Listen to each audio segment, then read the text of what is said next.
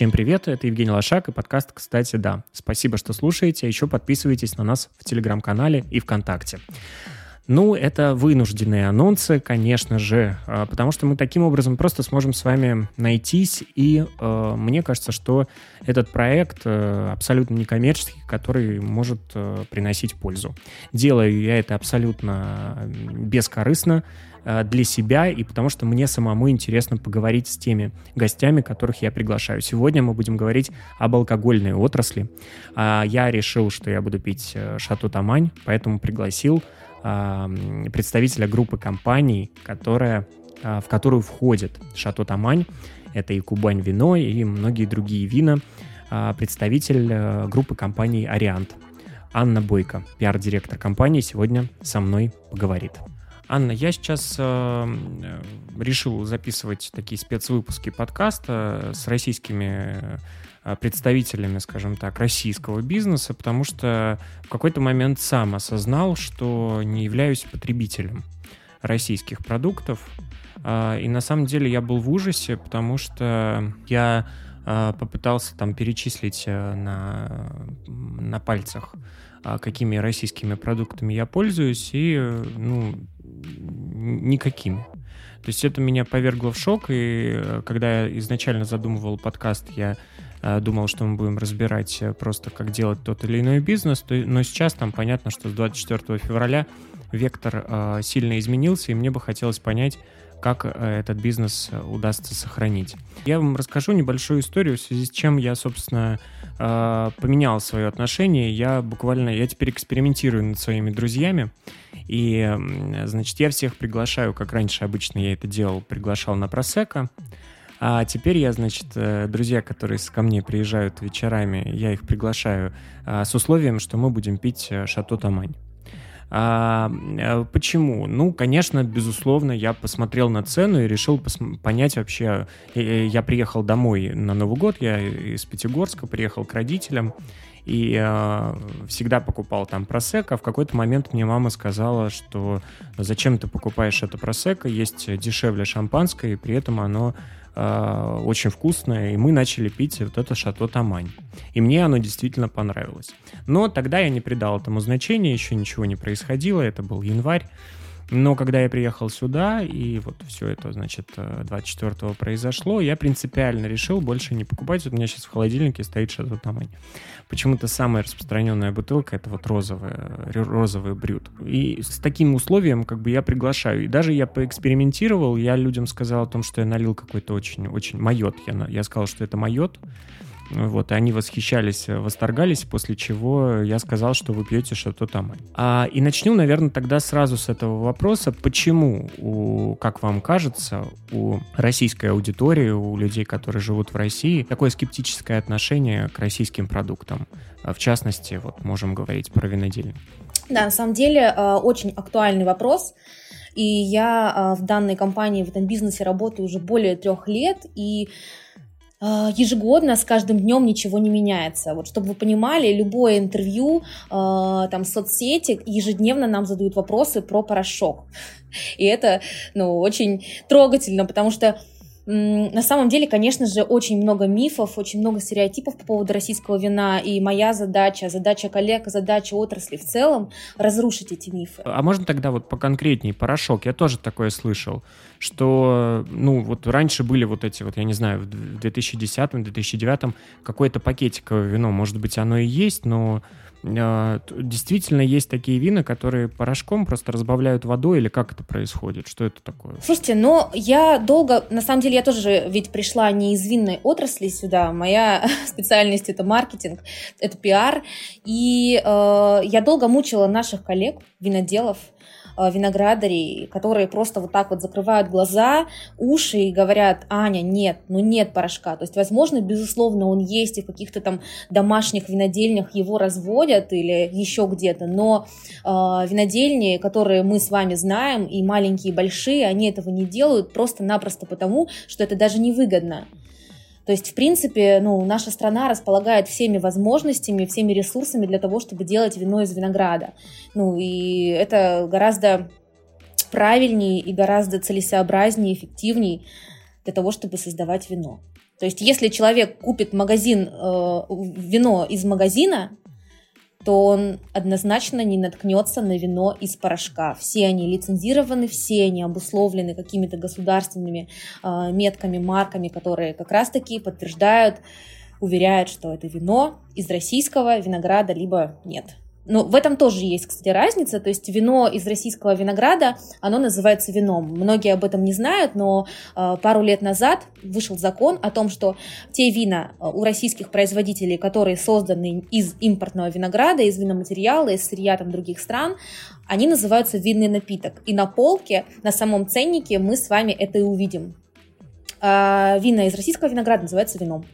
То есть вино, это значит, что это никаких смесей там быть не может. Да, то есть конечно, это чистый напиток из винограда. Вообще, можно коротко тогда описать, чтобы мы понимали, что из себя представляет компания там, «Кубань Вино», для того, чтобы понимали масштаб, потому что это на сегодняшний день крупнейшая в Европе, насколько я почитал и изучил, крупнейшая в Европе винодельня с огромным количеством виноградников. Благо, наша сильная сторона – это виноградники. У нас есть агрофирма «Южная», которая находится на Таманском полуострове, и под Анапой у нас есть виноградники в более 9 тысяч гектар. Всего земель у нас более 13 тысяч гектар, виноградников более 9. Это очень-очень большое количество.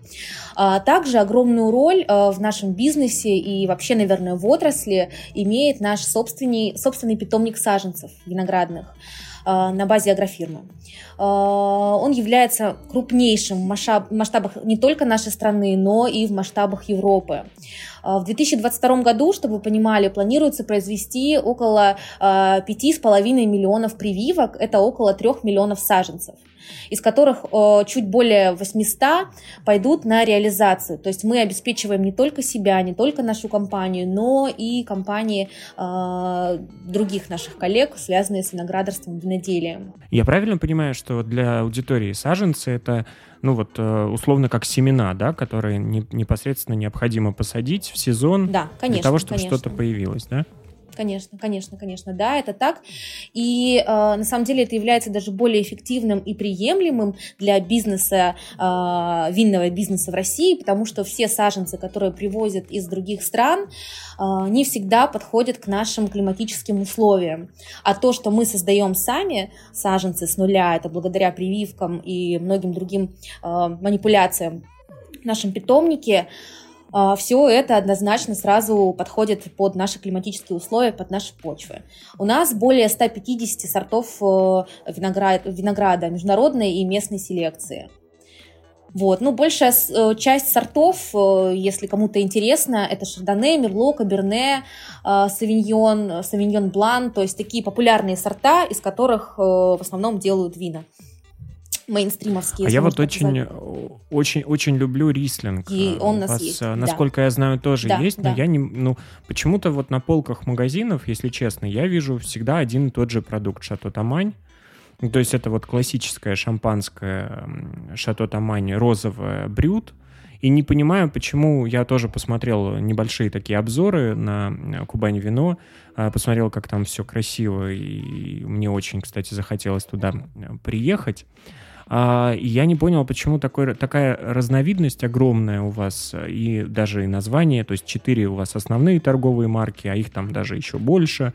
Почему представлена только это? Почему она стала такой популярной, Шато Тамань? Смотрите, на самом деле у нас 4 бренда, которые тоже довольно популярны, просто вы, наверное, об этом не знаете, но один из самых главных и самых первых, это, конечно же, Шато Тамань. Я думаю, что это один из брендов, в принципе, в винной индустрии России, начиная с 2000-х годов, потому что, как мы знаем, что винная отрасль начала развиваться именно с этого периода. Была марка Шато Тамань. И не только те виды вин, которые обозначили, есть в этом бренде, их очень-очень много. Нет, я знаю, что их много, я просто не совсем понимаю, почему там в винных магазинах я, единственное Шато Тамань, которое я могу найти сегодня. То есть это связано с тем, что оно самое популярное, и его выкупают дистрибьюторы? Или каким образом выставляются вина? Нет, я думаю, что Я думаю, ну, во-первых, потому что этот бренд, которому доверяют и торговые сети, наши бизнес-партнеры, и потребители. Во-вторых, это комплексная работа всей команды «Кубань Вино», группы компании «Ариант», начиная от виноделов, которые создают это вино, заканчивая нашими силами, то есть маркетинг, пиар. То есть мы проделываем большую работу, чтобы донести информацию до конечного потребителя, что наше вино классное, вкусное и недорогое не потому, что с ним что-то не так происходит, а потому что у нас огромное производство, и оно позволяет оптимизировать все процессы и тем самым сокращать затраты на производство вина, на логистику и все остальное.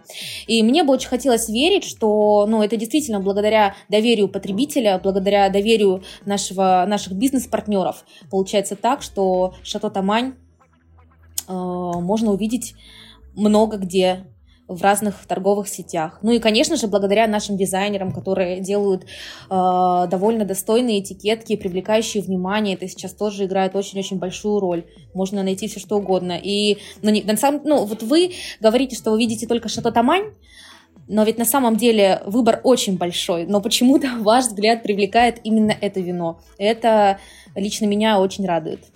Да, при том, что надо сказать, вот ваши там, не знаю, можно считать их конкурентами, нет, в данном случае это не рекламный выпуск, поэтому я могу называть все бренды. Там вот Абрау Дюрсо, оно буквально там несколько дней назад еще стоило дороже, чем ваше вино, и оно всегда выше на полках, чем Шато Тамань. Тоже не понимаю, мне Абрау Дюрсо не очень по вкусу нравится, но это, видимо, там просто разновидность винограда. Абрау Дюрсо на сегодняшний день цена выровнялась. То есть я так полагаю, что это связано как раз-таки с ценовой политикой сегодня всех дистрибьюторов и маркетплейсов и так далее. То есть цена на Шато Тамань тоже выросла. Вот они стали в одном ценовом сегменте. По какому принципу, то есть влияет ли как-то ваша компания на то, на какой полке появится Шато Тамань, и как вы это отслеживаете? Смотрите, здесь, конечно же, опять же, целая цепочка действий системных, которые определяют цену. То есть это не совсем мой вопрос, наверное, больше к отделу продаж, коммерческому отделу, но все идет от составляющих, которые входят в это вино, от стиля, от процесса производства. Где-то это более дорогой процесс, где-то менее затратный финансово и трудозатратный, и времязатратный. Конечно же, на это играет и имидж вина, о котором мы говорили, то есть реклама — двигатель прогресса, от этого никто никуда не уйдет. То есть, допустим, вот у нас есть Аристов Александр Кюве, то есть он прошел долгий путь для того, чтобы его признали и как раз таки поставили там на самые высокие полки. Кстати, размещение на полке не всегда говорит о том, насколько качественное это вино, и цена не всегда говорит об этом. То есть здесь уже, наверное, больше какие-то бизнес-процессы, коммуникации между торговой сетью и компанией. Надо один раз и навсегда сказать аудитории, что цена в том числе ниже, потому что нету таможенных сборов, которые при транспортировке. Конечно, свое сырье. Это все в России. Свое сырье. И более того, наверное, какие-то все равно льготы для такого большого производства предоставляются Российской Федерации. Поэтому, в этом плане я никогда тоже на цену особо внимания не обращал. И мне кажется, это важно проговорить, чтобы люди понимали, что оно и дешевле, если здесь, да, то есть если компания не накручивает просто какие-то. Есть премиальные сегменты у вас в том числе, да, которые там долгое время хранятся, и их совершенно за другие деньги можно приобретать. Как правило, такой алкоголь стоит за стеклом в магазинах. Вот, поэтому если вы хотите дорого, то вот вам нужно вот в эти отделы подходить. Все же самым верным способом понять, какое вино подходит вам, это не ориентироваться на цену, на нахождение на полке, а просто дегустировать. Дегустировать, безусловно, проверенных производителей, создателей вин. И все. И так вы выработаете свои предпочтения и поймете, что вам. Вы сказали буквально несколько минут назад о том, что огромное влияние оказывает как раз этикетка и название, и ваши дизайнеры над этим работают. Но все-таки Шато Тамань, насколько я понимаю, написано на английском языке. А я уже в одном выпуске тоже задавал этот вопрос. Мы обсуждали...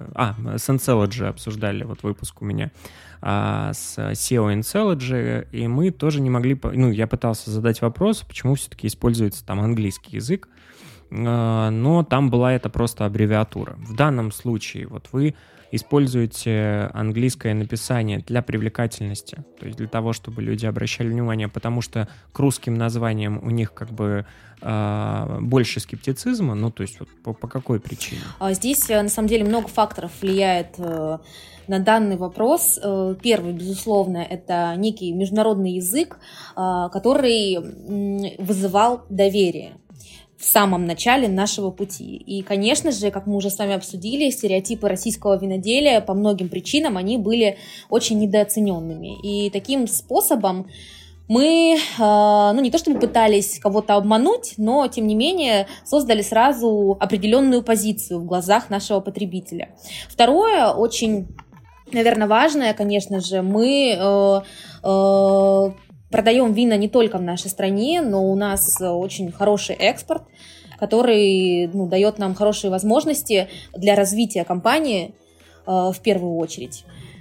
И англоязычное написание убирает все возможные препятствия в коммуникации с потребителем в других странах. Давайте проговорим, потому что я знаю, что вино продается в Финляндии.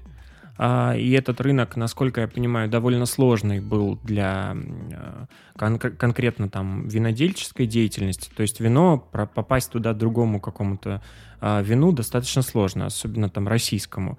По крайней мере, это то, что я читал, это то, что смотрел. И в Италии, насколько я знаю, тоже вино представлено. И недавно было открыто представительство в Китае. То есть Шато Тамань, есть дом, Кубань Вино находится в Китае теперь.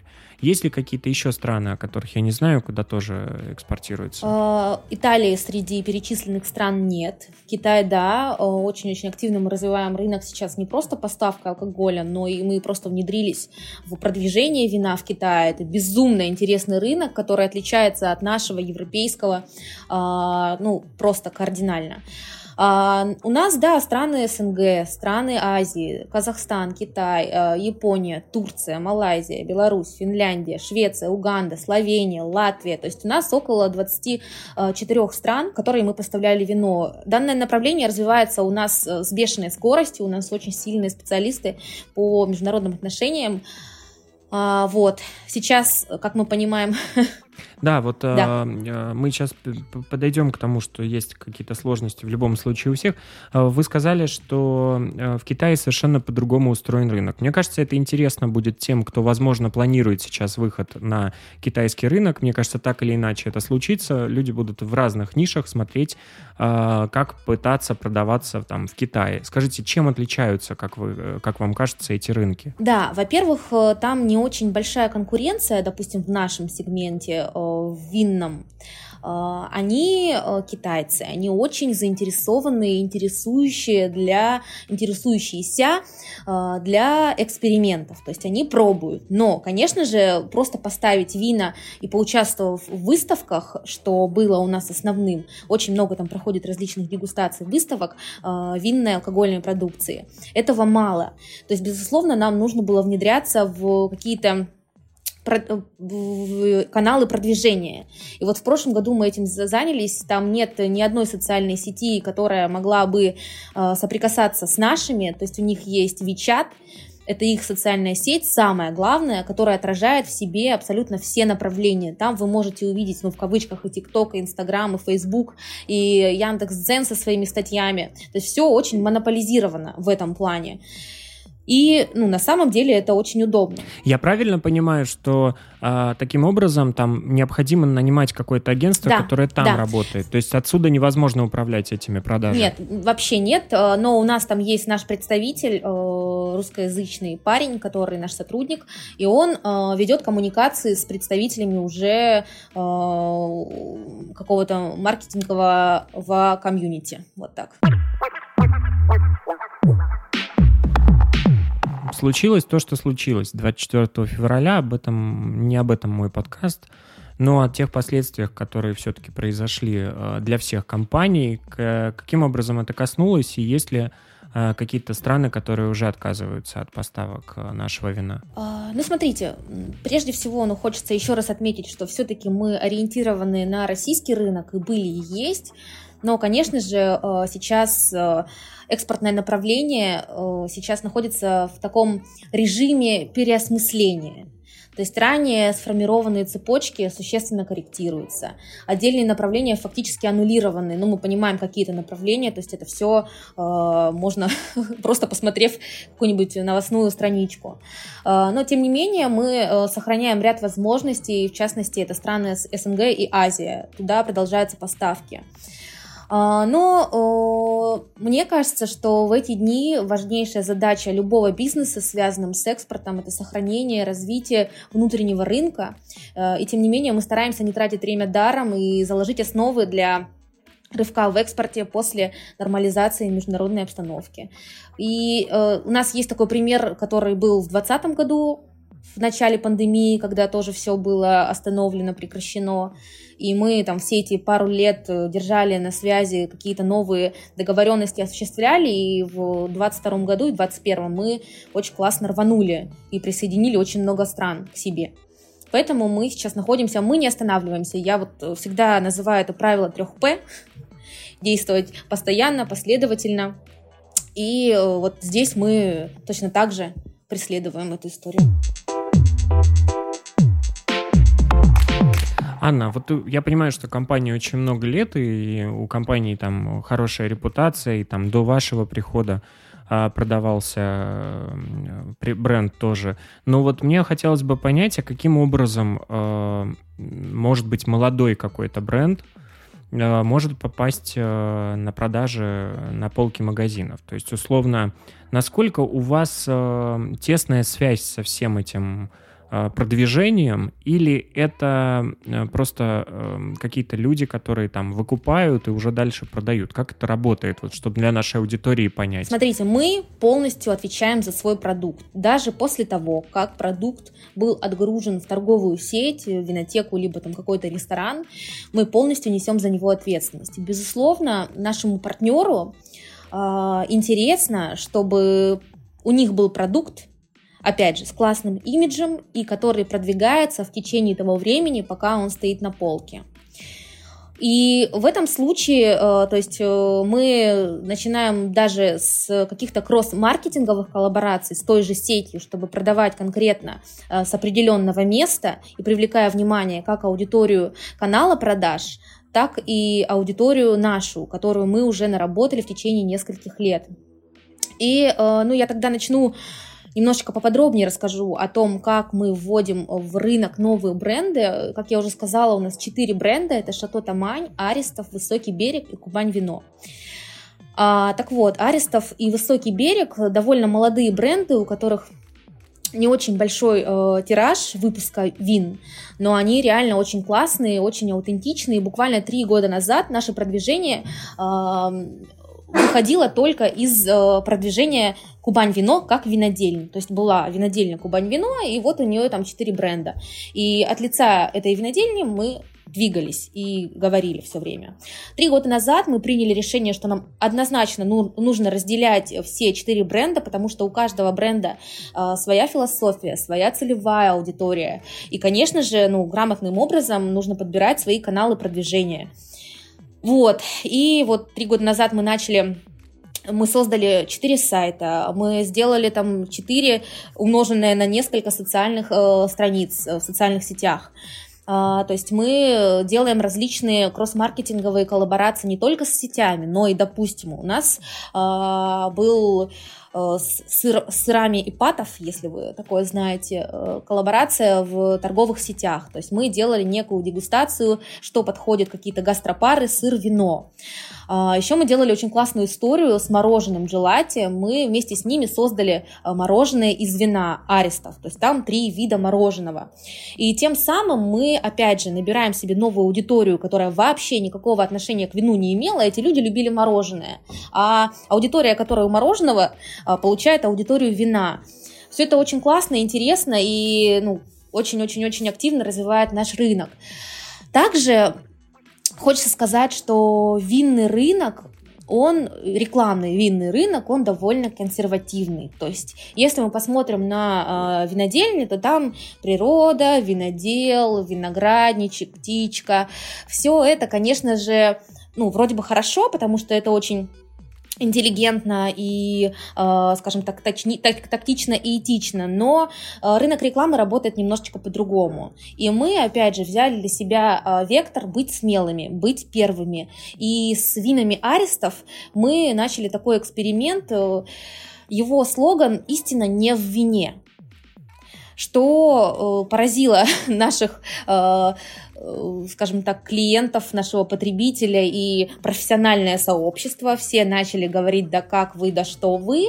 А потом мы начали раскрывать очень медленно, очень нативно, что для нас в бренде Аристов истина в жизни, истина в любви, истина в отношениях с друзьями, с семьей, в путешествиях, в любимой работе. А вино – это только средство для того, чтобы сделать вот эти жизненные моменты еще немного прекраснее, немного ярче. И, ну, вот это вот такая рекламная кампания, такой месседж, который мы послали в рынок, очень круто отразилось на бренде и на нашей компании в целом. И я думаю, что даже на отрасли в целом, вот так. Ну да, вы перечислили классные активации, которые у вас были, то есть активности бренда. Я хотел бы просто для наших зрителей описать. Сейчас Анна сидит на фоне огромного количества бутылок. Анна, расскажите, вы находитесь в Краснодаре сейчас? Да, я нахожусь в Краснодаре в винном клубе «Шато Тамань». Это вот тот как раз винный клуб, про который я тоже смотрел. Скажите, как часто вы сами пьете вино?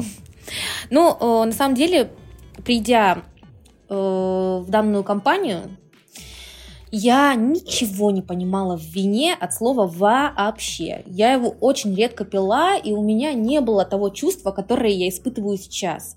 То есть раньше вино было, ну, просто как дополнительное времяпровождение к встрече с друзьями или там какому-нибудь празднику. То сейчас для меня вино – это как философия, наверное, какая-то. Вы не представляете, я работаю в компании среди людей, фанатов данного продукта, которые знают о нем все. И, в принципе, не обучаясь, я могла за год просто стать гуру в этом направлении. И раньше, безусловно, это было, ну, какое-то торжество, какой-то праздник, то сейчас я пью вино просто по вечерам, там, полбокала, бокал. И не потому, что мне там хочется расслабиться, а потому, что мне интересно попробовать, а что же за новое вино я купила, а что у него за вкус, потому что я приготовила какое-нибудь классное блюдо, и мне кажется, что вот сюда именно подойдет вот это вот вино, чтобы получить удовольствие от сочетания вина с каким-то блюдом. То есть,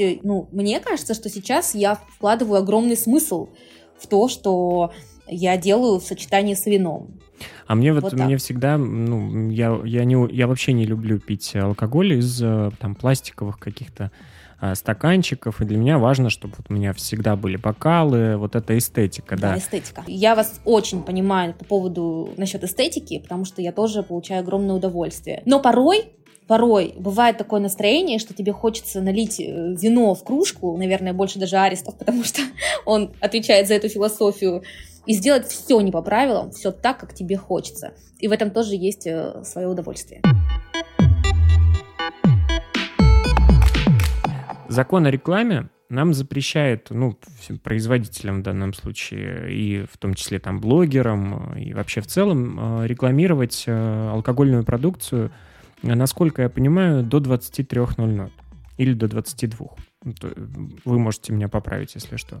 Но это все началось с телевидения. Сейчас, я так полагаю, есть какие-то ограничения для продвижения в социальных сетях. Можете мне рассказать подробнее про это для тех, кто, может быть, замахнется на создание каких-то алкогольных продуктов? Им будет интересно понять, какие у них есть возможности. Смотрите, да. Дело в том, что вот это ограниченное время на ТВ мне вообще никак не прельщает, никак не отзывается, потому что трафик людей по аналитике очень мал. Это, во-первых. Во-вторых, уже восприятие рекламы у человека в это время, оно не очень острое. То есть ты уже там готовишься ко сну, думаешь о чем-то своем, либо вообще не думаешь. Поэтому, ну, либо прайм-тайм, как кажется мне, как специалисту, либо ничего.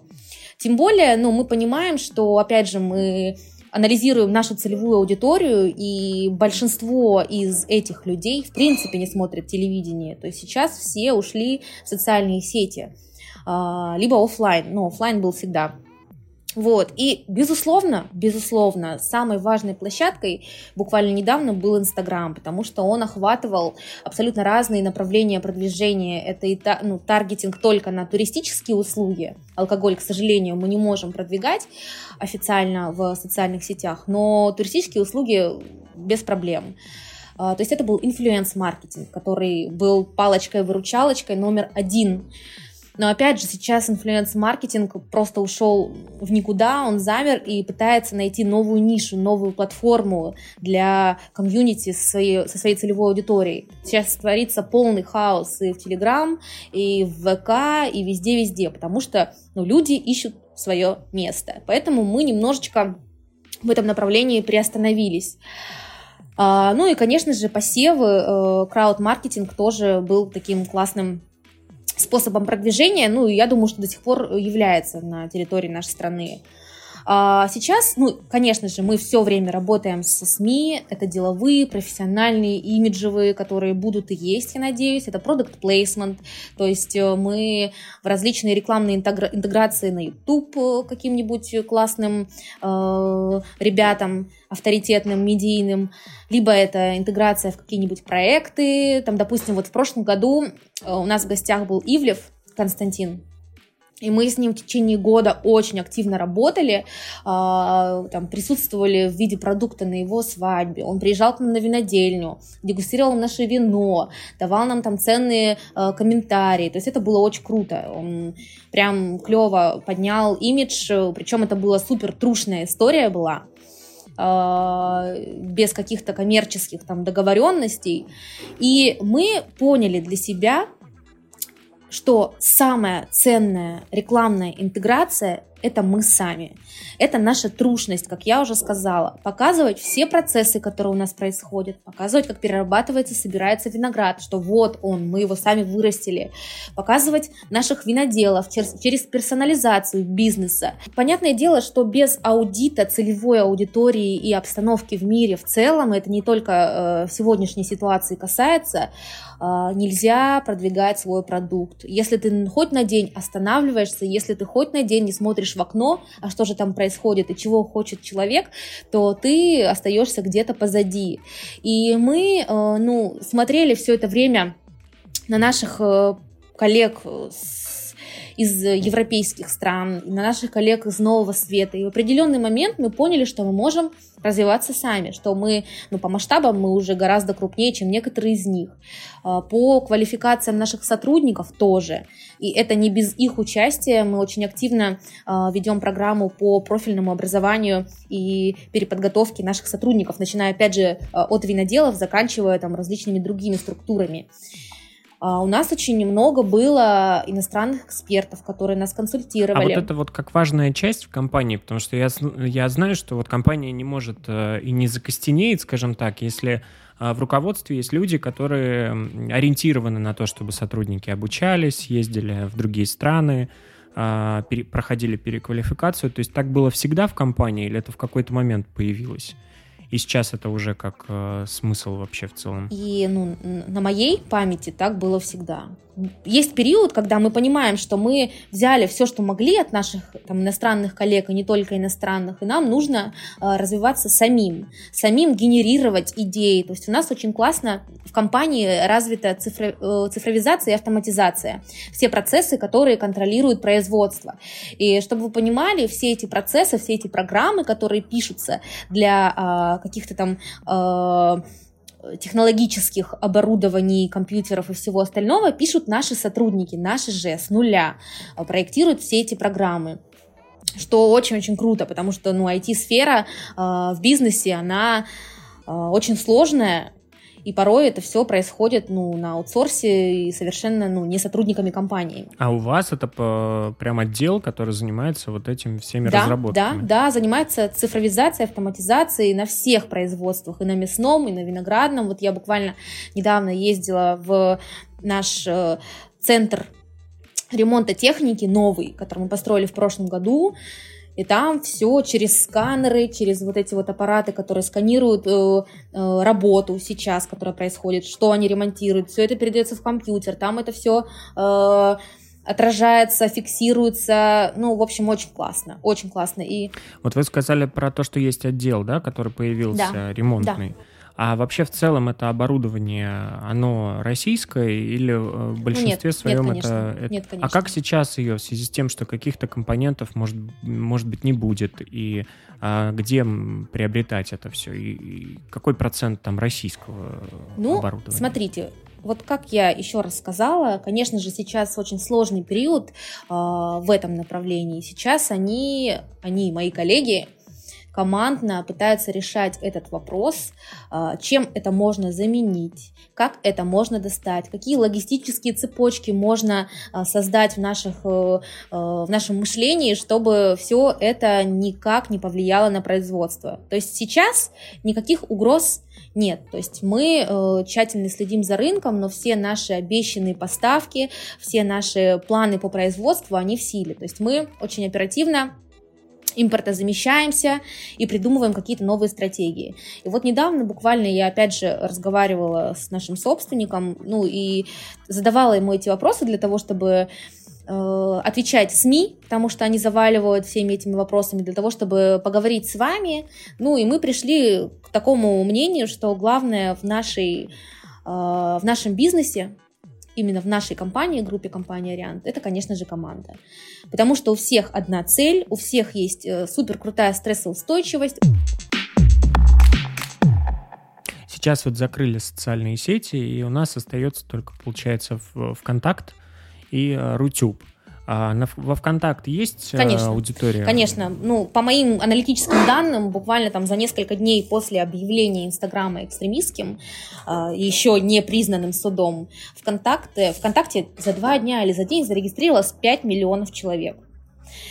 То есть, в принципе, там и была наша аудитория. Я тоже для себя сделала такой вывод, что ВКонтакте это больше не возрастная даже история, а географическая. То есть, допустим, если мы возьмем там Москву и Краснодарский край, то ВКонтакте этой аудитории гораздо меньше, чем Инстаграма. Если мы возьмем Урал, то там ВКонтакте супер развит. И все наши социальные сети, наших брендов ВКонтакте имеют огромную популярность. И сейчас в каких-то направлениях мы находимся в выигрыше, потому что ВКонтакте велось очень активно и продолжает это делать. Что касается винных брендов, то идет сейчас очень-очень такая суровая, сложная борьба за место ВКонтакте и в Телеграме, потому что невозможно оценить целевую аудиторию, невозможно оценить профит нашего местонахождения там. То есть есть какие-то просто умозаключения у меня, у моих коллег, у нас есть некая комьюнити с руководителями пиар-направлений других компаний, и вот методом вот такого воссоединения мы анализируем и понимаем, где кому нужно быть. То есть для меня Telegram — это образовательная площадка, где должны быть интересные тексты или инфоповоды, которые ты прочитал и побежал дальше, но не какой-то лайфстайл, или развлекательная история, которая была в Инстаграме. Что касается ВК, там это можно. Там это можно без проблем, но аудитория набирается пока очень сложно. То есть сейчас мы пытаемся размещать рекламу в Телеграм, причем в разных форматах. Это через биржу, которая очень хорошо там сейчас развивается. Также размещение в других каналах. То есть, я ставлю такие ставки на то, что сейчас Дуров немножечко оптимизирует интерфейс и возможности данной соцсети, потому что это необходимо делать. Сейчас ВК выкупил Яндекс.Дзен, насколько мы знаем, и я думаю, что это все сейчас будет очень-очень хорошо форматироваться под потребности российского рынка. Ну а мы сейчас захватываем все, чтобы потом не хлопать глазами, а уже просто расчищать все, что мы сделали. Вы говорили про то, что у вас сейчас все окей с поставками, и никаких задержек, ничего не будет. Вот все мы прекрасно видели, в социальных сетях расходился эта статистика, как фармацевтические компании опубликовали исследование, что антидепрессанты там на какое-то невероятное количество, в 50, что ли, раз и выросли по продажам. А что происходит в алкогольной отрасли? Наверняка есть какие-то исследования у вас, которые вы проводили или вы заказывали, скажем так. Да, здесь на самом деле никакие исследования не нужны.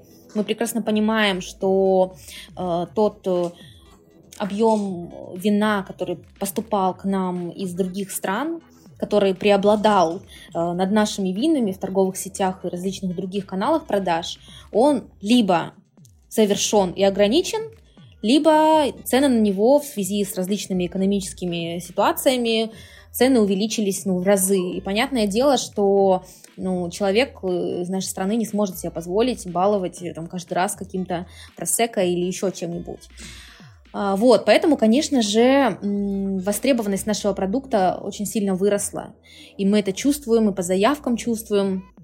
И всячески, благодаря нашим ресурсам, которые мы подготавливали все эти годы, развивая компанию, они должны удовлетворить все потребности рынка. Мы все для этого делаем. Ну и, естественно, мы не можем не поговорить про просекко. Просекко – это сорт винограда, стиль, правильно? Стиль вина, создание вина игристого.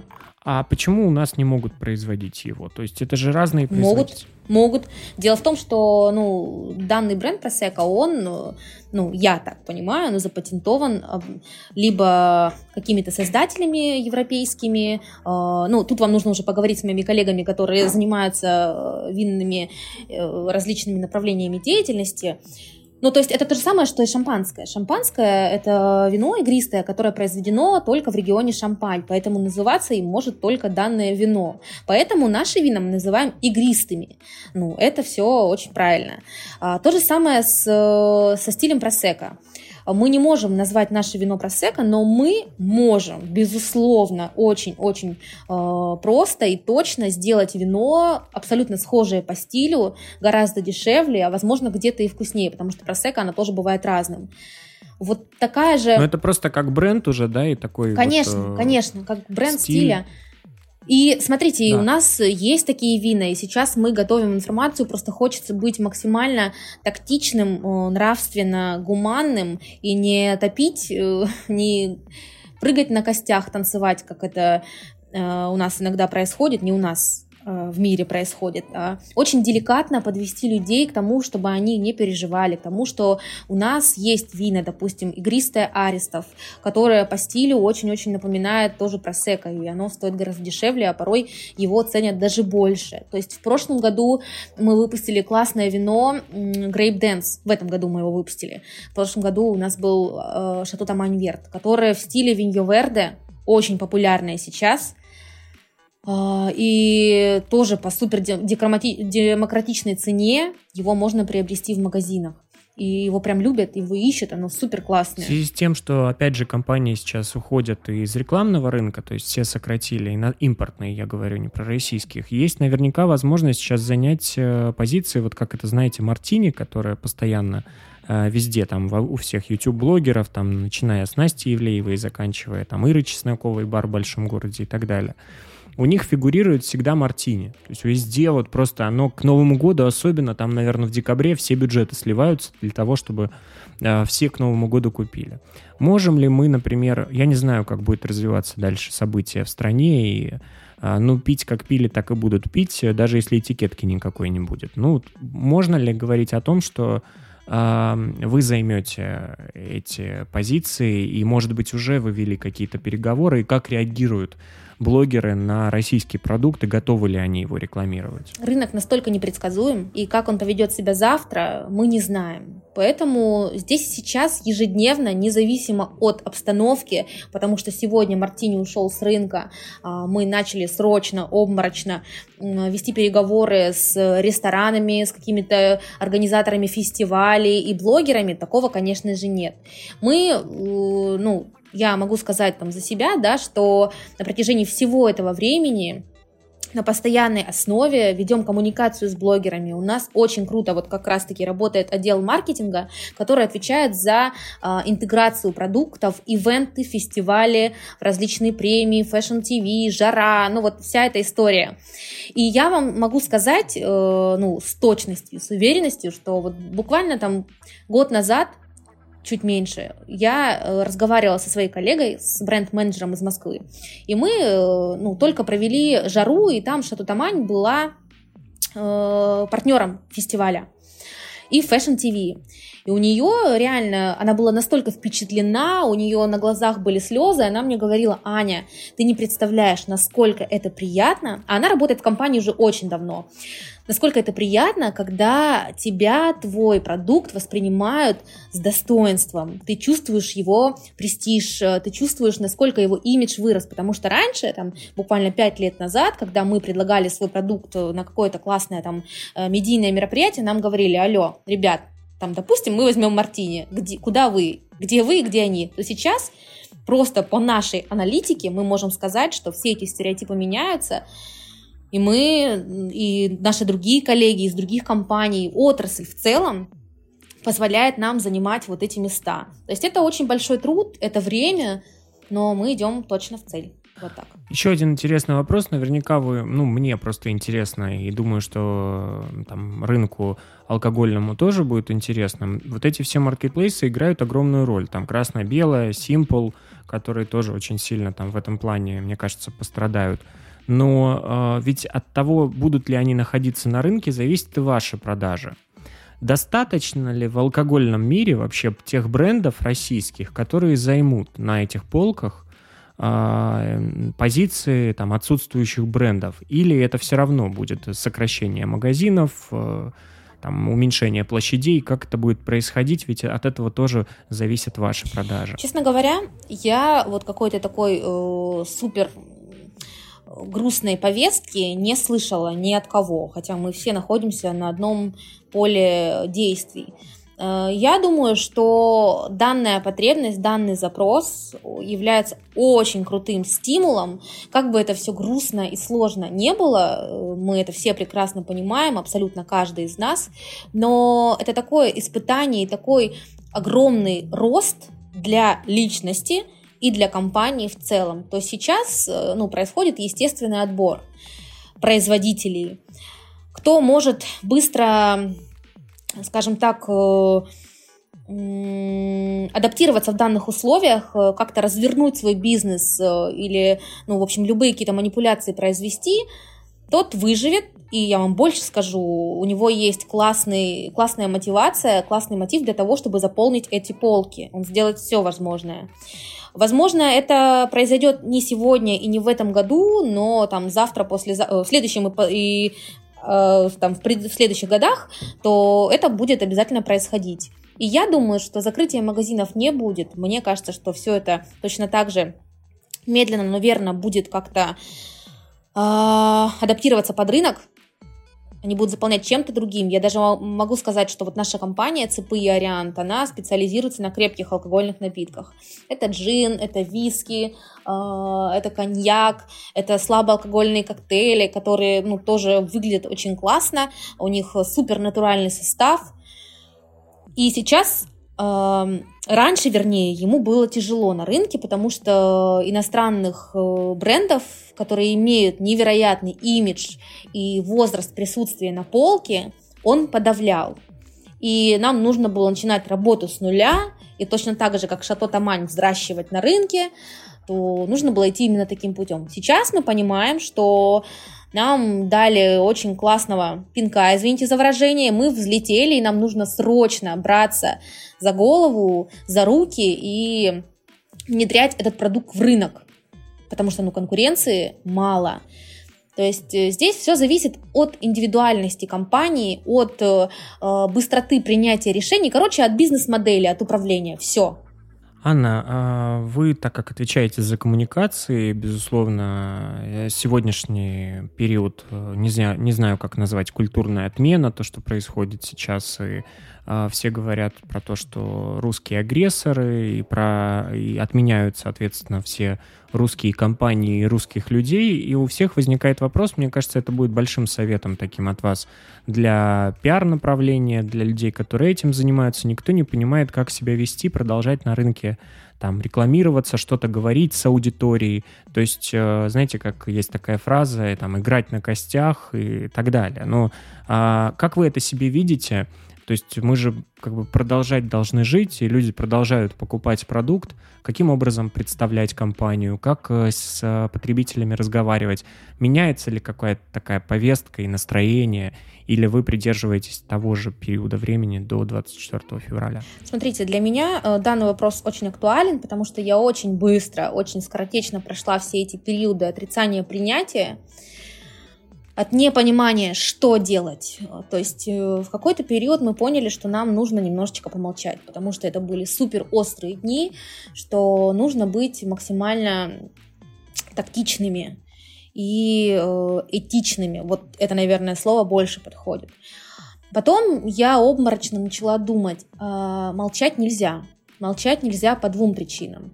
Первая причина – это целевая аудитория, которую мы нарабатывали долгие-долгие годы. Отсутствием в наших каналах коммуникации мы ее теряем.